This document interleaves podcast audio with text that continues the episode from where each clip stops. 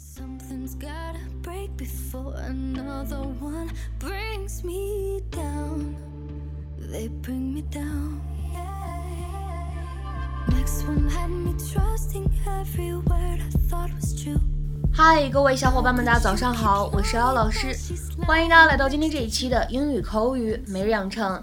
今天的话呢，我们来学习这样一段台词，来自于《摩登家庭》的第二季第十二集。Modern Family, Season 2, Episode 12. And besides, at the end of the day, who does she learn her behavior from? Us. We're her role models. And besides, at the end of the day, who does she learn her behavior from? Us. We're her role models. 最终，她的一举一动都是跟谁学的？跟我们啊，我们是她的行为榜样啊。And besides, at the end of the day, who does she learn her behavior from? Us. We're her role models. And besides, at the end of the day, who does she learn her behavior from? Us. We're her role models. 整段台词当中呢，首先开头的位置 and besides 当中呢，可以做一个完全失去爆破，我们可以读成是 and besides，and besides，然后呢，at the 这个地方需要注意一下，我们的这个 at 末尾这个 t 可以做一个不完全失去爆破，可以读成 at the end，at the end。没错，这个地方定冠词应该读成 the，因为呢，end 是一个元音因素开头的单词。然后呢，往后面看，end of 可以做连读。那么这样一个短语呢，我们就可以读成 at the end of the day。At the end of the day. Honestly, I think you're overly worried about Lily. It's not like she's going to grow up to be a thief. And besides, at the end of the day, who does she learn her behavior from? Us. We're her role models. Like Mama always said, our children are just miniature versions of us. Come on.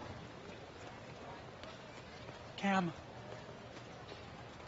今天节目当中呢，我们就来重点学习这样一个表达，叫做 at the end of the day。在英文当中，通常怎么用呢？一般来说都是出现在口语当中。那么最简单呢，就是它的一个字面的意思，表示当一天怎么样的工作结束，或者该睡觉的时候，叫做是 the end of the day。At the time when work or one's waking hours end。比如说，举一个例子啊。I will have an answer at the end of the day。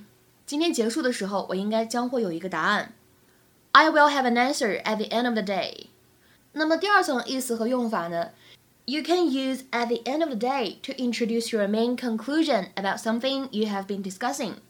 意思呢是 ultimately，或者呢 when everything else has been taken into consideration。当你把所有的因素呢都考虑在内，或者直接表示最终这样的含义。 比如说，下面呢有蛮多的例子，我们一起来看一下。第一个，At the end of the day, you will have to decide where you want to live。最终你得决定你想住在哪里。At the end of the day, you will have to decide where you want to live。再比如说第二个例子，The committee interviewed many applicants for the post, but at the end of the day made no appointment。委员会面试了很多前来应聘这个职位的人，但是最终呢，并没有任命任何一个。 The committee interviewed many applicants for the post, but at the end of the day made no appointment. 再比如说下面这个例子，Of course, I'll listen to what she has to say, but at the end of the day, it's my decision. Of course, I'll listen to what she has to say, but at the end of the day, it's my decision. 我当然会听一听她的意见，但是最终呢，还是我自己来做决定。再来看一下最后这个例子。 it was a difficult decision, but at the end of the day, we knew we made the right choice. 那是个艰难的决定，但是最终呢，我们都清楚我们做了正确的抉择。It was a difficult decision, but at the end of the day, we knew we made the right choice. 今天的话呢，请各位同学尝试翻译下面这个句子，并留言在文章的留言区。最终能引领你的生活从此向前的人，只有你自己。最终能引领你的生活从此向前的人，只有你自己。这句话呢，在翻译的时候，我们可以使用上这样一个短语，叫做 take something forward from here。有了这样的关键词提示以后呢，翻译变得特别的简单，所以呢，期待各位同学的踊跃发言。我们今天节目呢就先讲到这里，That's all for today，拜拜。